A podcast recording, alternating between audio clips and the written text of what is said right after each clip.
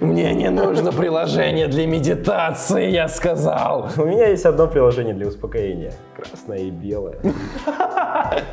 Зачем все эти вот эти digital выдумки? Если плечи раскачать, между прочим, можно в гроб не влезть. Ты меня уже бесишь, но немного. Ты сразу попрощался с этим зеленым слоником. Отличный пример, Михаил, спасибо. Да, блядь, хватит об этом!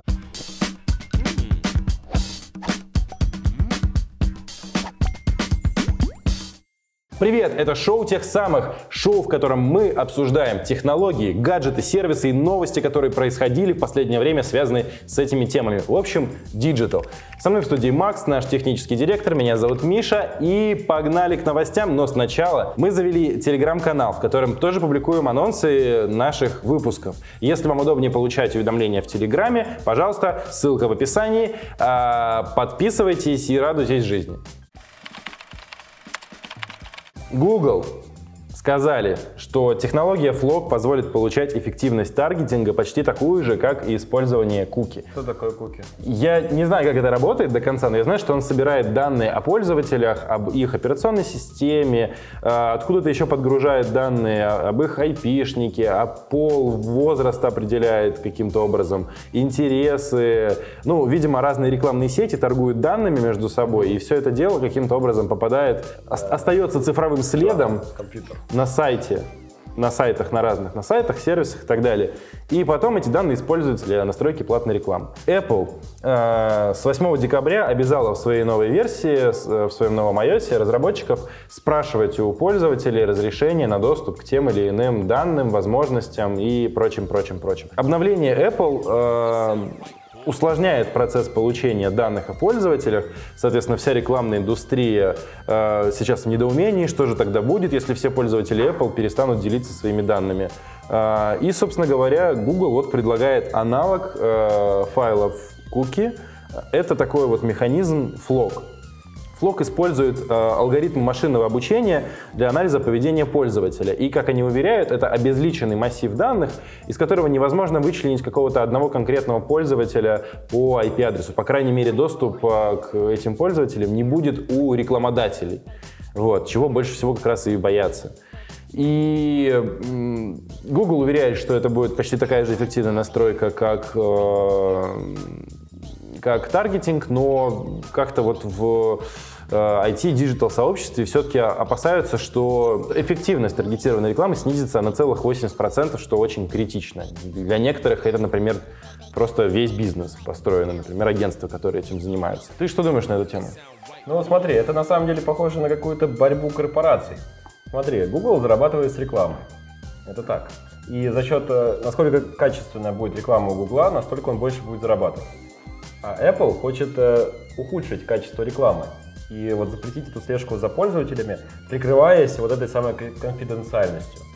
И она хочет, наверное, поставить Google в какие-то невыгодные условия для него. Потому что у Apple же нет своего поисковика. Ну да, Apple же железо, сервисы, что там, да, по сути. И они хо- хотят выводить э, какую-то свою маркетинговую платформу, например. И как-то по-своему трекать пользователей.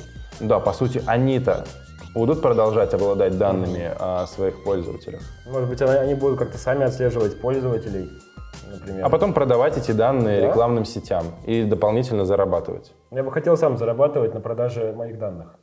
Я бы хотел, чтобы мне перечисляли деньги за то, что мои данные продают.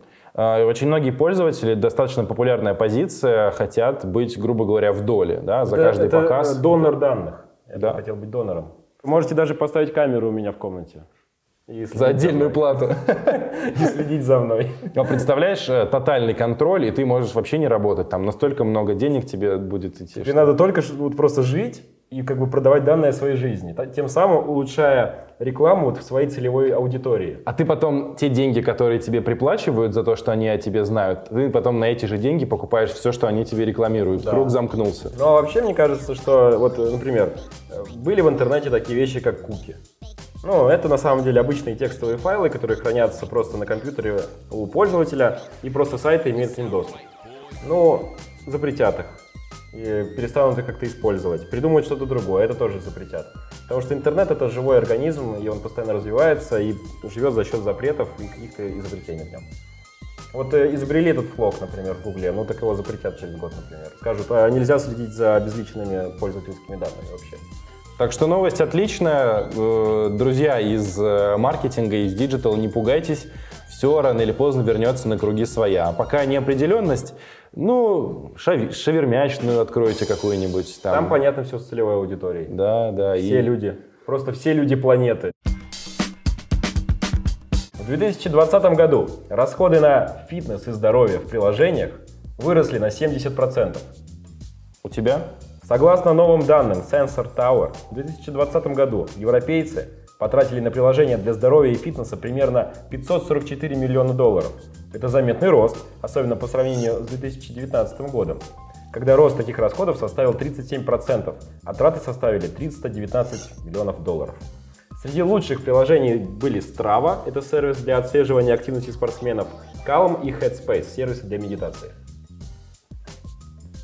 Ну что, все хотят э, быть спортивными, здоровыми и спокойными. Я думаю, что пандемия просто застала всех врасплох, и все резко стали э, искать себе какие-то хобби. А ты пробовал пользоваться вот этими приложениями для успокоения? Нет, ни разу не пробовал. Я как-то справляюсь. Где твоя шутка? У меня есть одно приложение для успокоения. Красное и белое. Зачем все эти вот эти digital выдумки? В приложении Apple Watch есть такое приложение, называется «Дыхание». И иногда я, Качал дыхание, за- заценил. я вроде Нормально. бы, например, не переживаю, но она мне пишет. Пара легких вдохов поможет успокоиться. Ну, видимо, она чувствует какую-то мою внутреннюю нервозность, наверное, или еще что-то. И знаешь, что происходит? Если я начинаю дышать, э, как мне советует приложение, я начинаю еще больше паниковать в этот момент.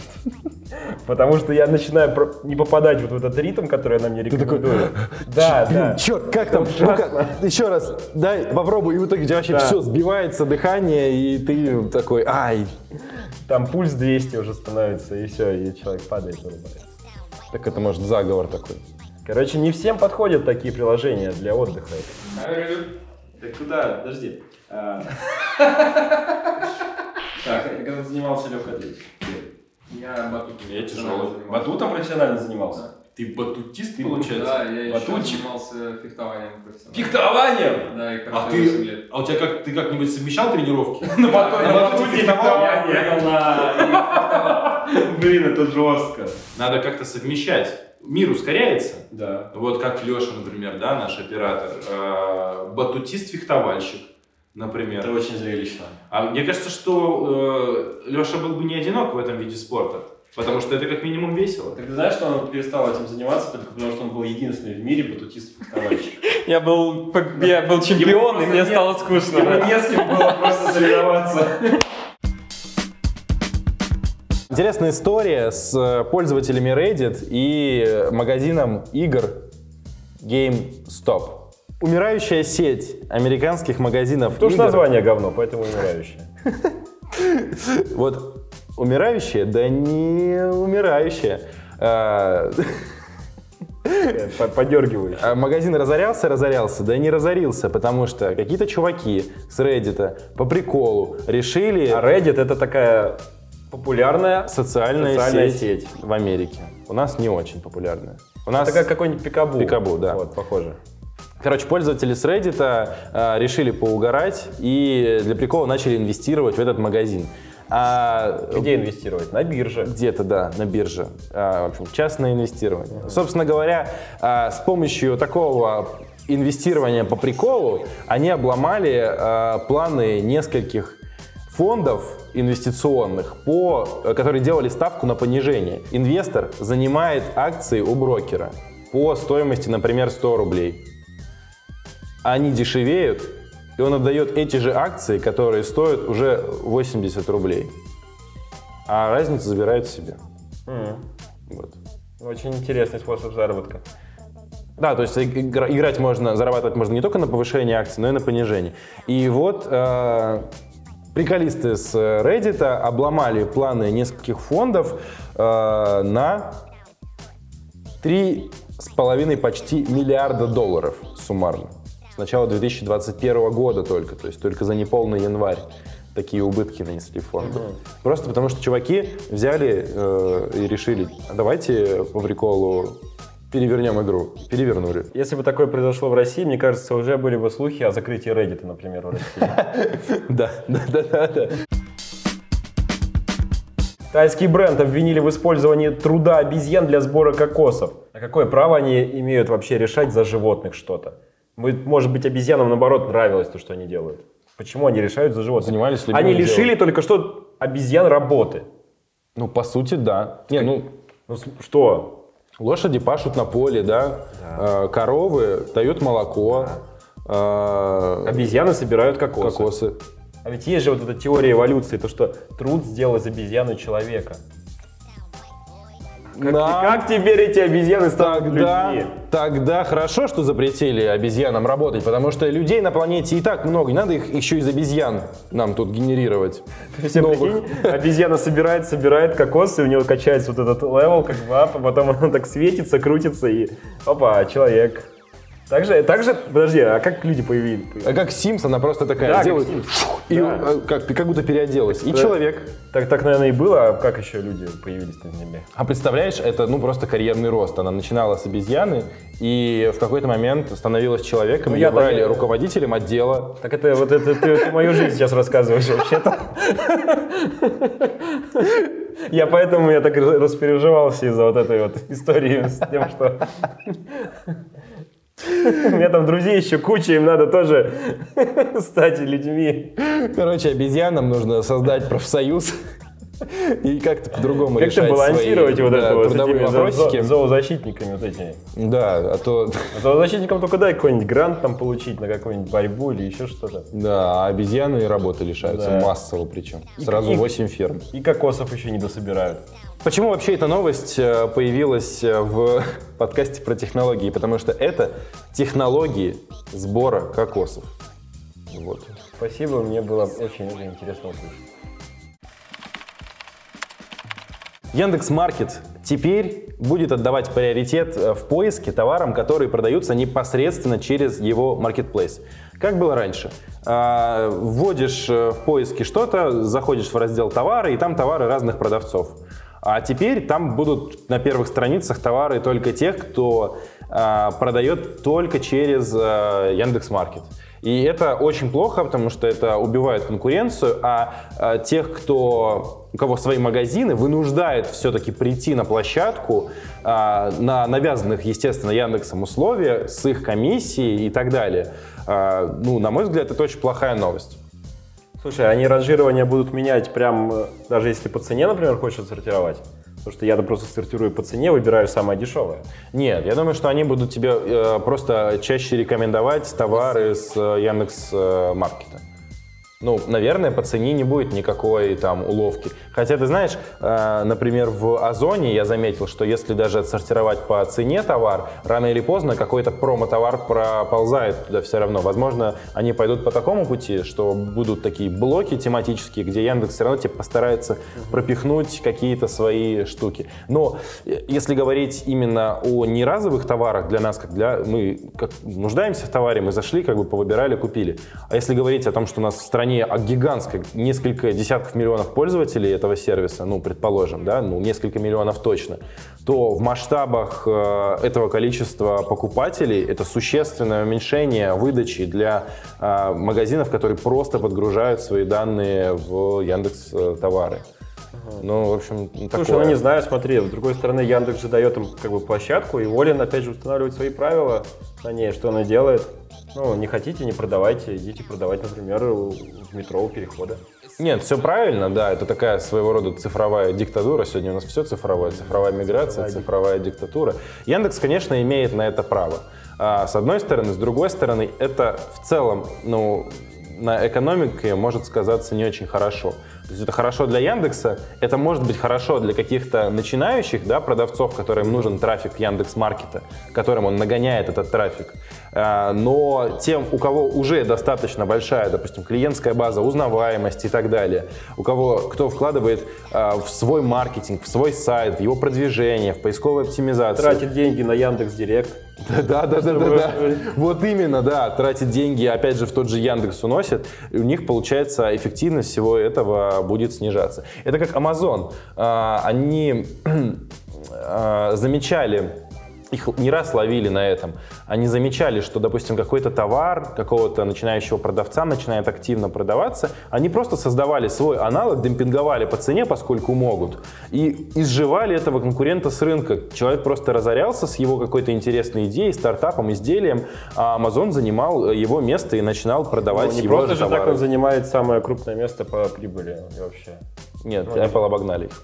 Ну, не просто же так они такие топовые. Топовые, да. Потому что, чтобы, топ, чтобы быть топовым, надо вот уметь придумывать такие схемы. Жестко, да. Жестко, да, но это вот рыночек. Жестко и Рыночек. беспринципно. Такой вот у нас жесткий и беспринципный рыночек нынче. То есть, если бы мы хотели, например, помочь всем, ну вот тогда Amazon бы не смог зарабатывать. Ну, вообще, мне кажется, что в скором времени появится какое-то зак- законодательное регулирование, потому что маятник должен рано или поздно качнуться в сторону от IT-корпораций, в сторону общества. И все-таки такие крупные компании, как Amazon, да даже Яндекс в масштабах нашей страны, это все-таки уже не просто какие-то частные компании. Это компании, которые некую социальную ответственность должны нести перед обществом, перед экономикой. Слушай, И- я бы хотел, да. наоборот, чтобы Яндекс, вот, например, стал просто вот э, вместо правительства, например, в стране. Ну, почему нет? Они и так Цифровое правительство. Цифровое правительство. Это, вот, это именно финал цифровой трансформации, то есть самое, которое идет в России уже вот несколько лет. Ну а почему нет? Они уже как бы, их все знают, их все любят. Ну, не все, но Ну, Ну, ну, по они- сути, Яндекс они уже и много. так так слился с э, Да. правительством, и репутация у него как э, такого агрегатора информации, все сливающего с э, соответствующим органом, что он, по сути, для нас и является некой Это такой же есть тот самый настоящий киберпанк, киберпанк, о котором все вот так вот ждали и мечтали. Это не та игруха, которая вышла, это вот наше будущее, когда огромные корпорации управляют э, социумом. В общем, Есть если вы ждали рас- киберпанк, это хорошая новость для вас. А если вы предприниматель, который хочет открыть свое дело и теперь уже не знает, с какого конца за это дело взяться, потому что концы один за другим э, улетают, то, наверное, для вас это плохая новость. Держитесь. Ну и киберпанк говно. Эксперты заявили о практике передачи данных россиян через госприложение. Ну, а в чем их эксперты, если и так все знали, что приложения передают данные? Ну, видимо, для россиян это была экспертиза? Ну ладно, давайте нырнем туда поглубже. Большинство изученных экспертами государственных мобильных приложений передает данные пользователей третьим лицам, выяснили в ОНО «Инфокультура». Среди государственных мобильных приложений, к которым относятся госуслуги Москвы и активный гражданин, 88% имеют хотя бы один встроенный трекер, который передает данные третьим лицам, сторонним компаниям. Большая часть этих трекеров э, находится в США, 86%. Принадлежит компаниям юрисдикции. Ну да, США. да, в США. А еще все изученные приложения запрашивают как минимум одно разрешение, которое Google относит, относит к небезопасным. Ну, на самом деле, это же нормальная практика трекать поведение пользователей, хотя бы для того, чтобы просто понять, а как люди пользуются твоим приложением. Но так получается, что все эти хорошие сервисы по отслеживанию людей находятся в Америке. Ну, то есть нам просто приходится гнать через Америку эти данные. Да, просто как человек заходит в приложение, сколько он времени в нем проводит, какие кнопки ему нравятся, какие нет, понимает ли он, как пользоваться. Это все нужно отслеживать. По сути, ты либо создаешь свой собственный инструмент продуктовой аналитики, да, Да. и как-то кастомно смотришь, настраиваешь все эти метрики, Да. либо подключаешь какой-то сервис э, аналитики. Не особо даже... Да. То есть эту новость можно представить в таком страшном темном свете, что, мол, компании США следят за нами, за тем, как мы сидим в услугах Москвы. А можно, ну, блин, чуваки просто взяли какой-то сервис, который первый попался им под руку, подключили его и смотрят и делают приложение лучше. А может быть, два в одном.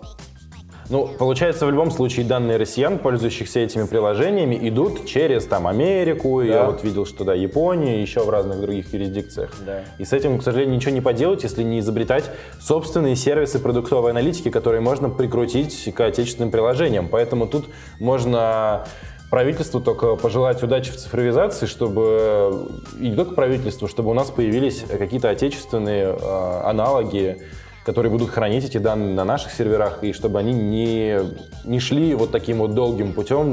Смотри, изначально вот это разные модели вообще развития общества. Либо мы дружим все друг с другом, и каждый, как бы, каждая страна дает те сервисы, которые она может дать всему миру. Либо изоляция. Либо, наоборот, изоляция и вот это вот страх за слежкой, за данными. Но мне кажется, сейчас как-то отношения всех со всеми очень сильно обострились. Даже на, вот, вот, ты меня уже бесишь ну, немного. Да, ты вообще, ты чё, тут несешь? Я тебе сейчас плесну. Принеси мне, б***ь, кофе. Ладно, потом принесу. Все. Видишь, как у нас быстро прошел цикл вот этот Мы вот, желаем, ну, чтобы все страны также договаривались. На Представляешь, за закрытыми примере. дверями примерно то же самое Там так, я происходит. думаю, так и происходит все. А теперь еще несколько важных новостей, о которых вы должны знать, но которые не вошли в основной выпуск. Amazon пришел на рынок онлайн-торговли Польши. Польши и теперь представляет угрозу не только для э, нынешнего, ну не монополиста, но там самого большого игрока Allegro, у которого 36% рынка, но и для начинающего на этом э, рынке Wildberries, которые там работают с января 2020 года. Посмотрим, чем закончится их противостояние. Спойлер, скорее всего, Amazon всех сожрет. Walmart переоборудует часть магазинов США в склады с роботами-сборщиками заказов. Вместо сотрудника, который ходит по складу и собирает заказ, товары будет доставлять робот и собирать робот. Все будет делать робот. Кайф. Российский разработчик летающих мотоциклов Hover показал прототип аэротакси в Москве. В компании утверждают, что дрон разгоняется до 200 км в час, поднимается на высоту 150 метров, стоимость его полета примерно 0,3, то есть 30 э, центов э, за 1 километр. 0,3. Водили. Чисто за пузырь сгоняю. Э, Об этом сообщает нам РБК. Слушай, Не о пузыре, а Ты, ты так буднично сказал, разработчик летающих мотоциклов, как у нас в России. каждый день появляются летающие Я уже устал просто, вот, знаешь, от них уворачиваться, от этих лет- летающих мотоциклов. Что ты употребляешь? Просто, ну, а, что, реально у нас есть летающие мотоциклы в России? Ну, нет, просто они сделали летающий мотоцикл, а теперь сделали летающее такси. Так летающие, они уже, мотоцикл-то ездит уже? А вот в этом вся загвоздка, непонятно. Но понятно, что э, предполагается, что первые серийные ховеры будут выпущены в 2021 году. Это же в этом. Да? Так и есть. Ждем, когда, значит, куча таксистов э, из разных республик будет раскладывать там монетки под стеклом этого ховера, будет там глушители подрезать этого ховера Представляешь, и что будет возле- занижать его. Здесь, возле московского вокзала, когда Сапсан приезжает, вот, когда все эти ховеры летающие в одну точку слетаются. Да, из них кричать, эй, поехали. Они их обклеят всякими светящимися штуками, э, сделают шторки здесь такие с висюльками. Ну, ты понял. Да. Э, у них будет куча навигаторов, и ты будешь в этот ховер залазить, и там, конечно же, будет играть Мияги. Ну, я, кстати, уже хочу. Ну, мне, типа, нравится Мияги.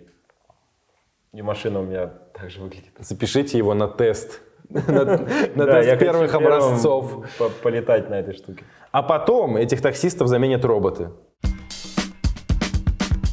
Telegram разрешил пользователям iOS-версии переносить переписки из WhatsApp и других мессенджеров. Обновление разрешает переносить свою историю переписки из WhatsApp, а для Android пока такой функции нет. Чтобы импортировать сообщения из WhatsApp, пользователь должен э, в приложении выбрать экспорт чата, WhatsApp сгенерирует zip-архив, который можно поделиться с Telegram, а Telegram уже сделает все за тебя и создаст вот эти копии чатов. Ну, Что такое в, теле... в WhatsApp может быть, что тебе очень срочно понадобится вот в этих новых чатах в Телеграме? Ну, что там такое важное? Там фотки счетчиков, которые ты арендодателю своему присылаешь? Да нет, очень многие компании используют WhatsApp по работе, ведут там какие-то переписки, фиксируют там сделки, звонки и еще что-то, результаты там переговоров каких-то. Поэтому, ну, такие вещи, конечно, да, в идеале переносить. Просто это интересный ход конем. А, По сути, это хороший пример такого Такого. Ну, такого, хороший Такого, пример. да. Такого. Отли- Отличный пример, Михаил, спасибо. Дуров заметил массовую миграцию, и, по сути, он просто подумал, а как сделать так, чтобы ну, еще больше масштабировать этот пользовательский опыт. И все. То есть это ну, напрашивалось, по сути, само собой, и э, как бы решение э, основателя продукта тут как бы очевидное. А так приложение можно просто не удалять. Можно просто оставить WhatsApp, а начать пользоваться Телеграмом. А за какой-то старой информацией обращаться просто вот в эти чаты. Но это для тех, кто, для кого приемлемо, скажем так, держать э, WhatsApp на смартфоне после их обновления политики конфиденциальности, поскольку в тех данных, которые там сохранились, тоже может быть что-то, что потом будет использовано рекламной сетью Facebook, против чего активно выступают многие люди. Поэтому я думаю, что сейчас наоборот будет. Как только ты из WhatsApp все инста... и, и выгрузил, загрузил в Telegram, ты сразу попрощался с этим зеленым слоником. С ним я уже давно-давно попрощался. А в завершение небольшой трюк с кружкой. Это было шоу тех самых. Увидимся через неделю. Пока.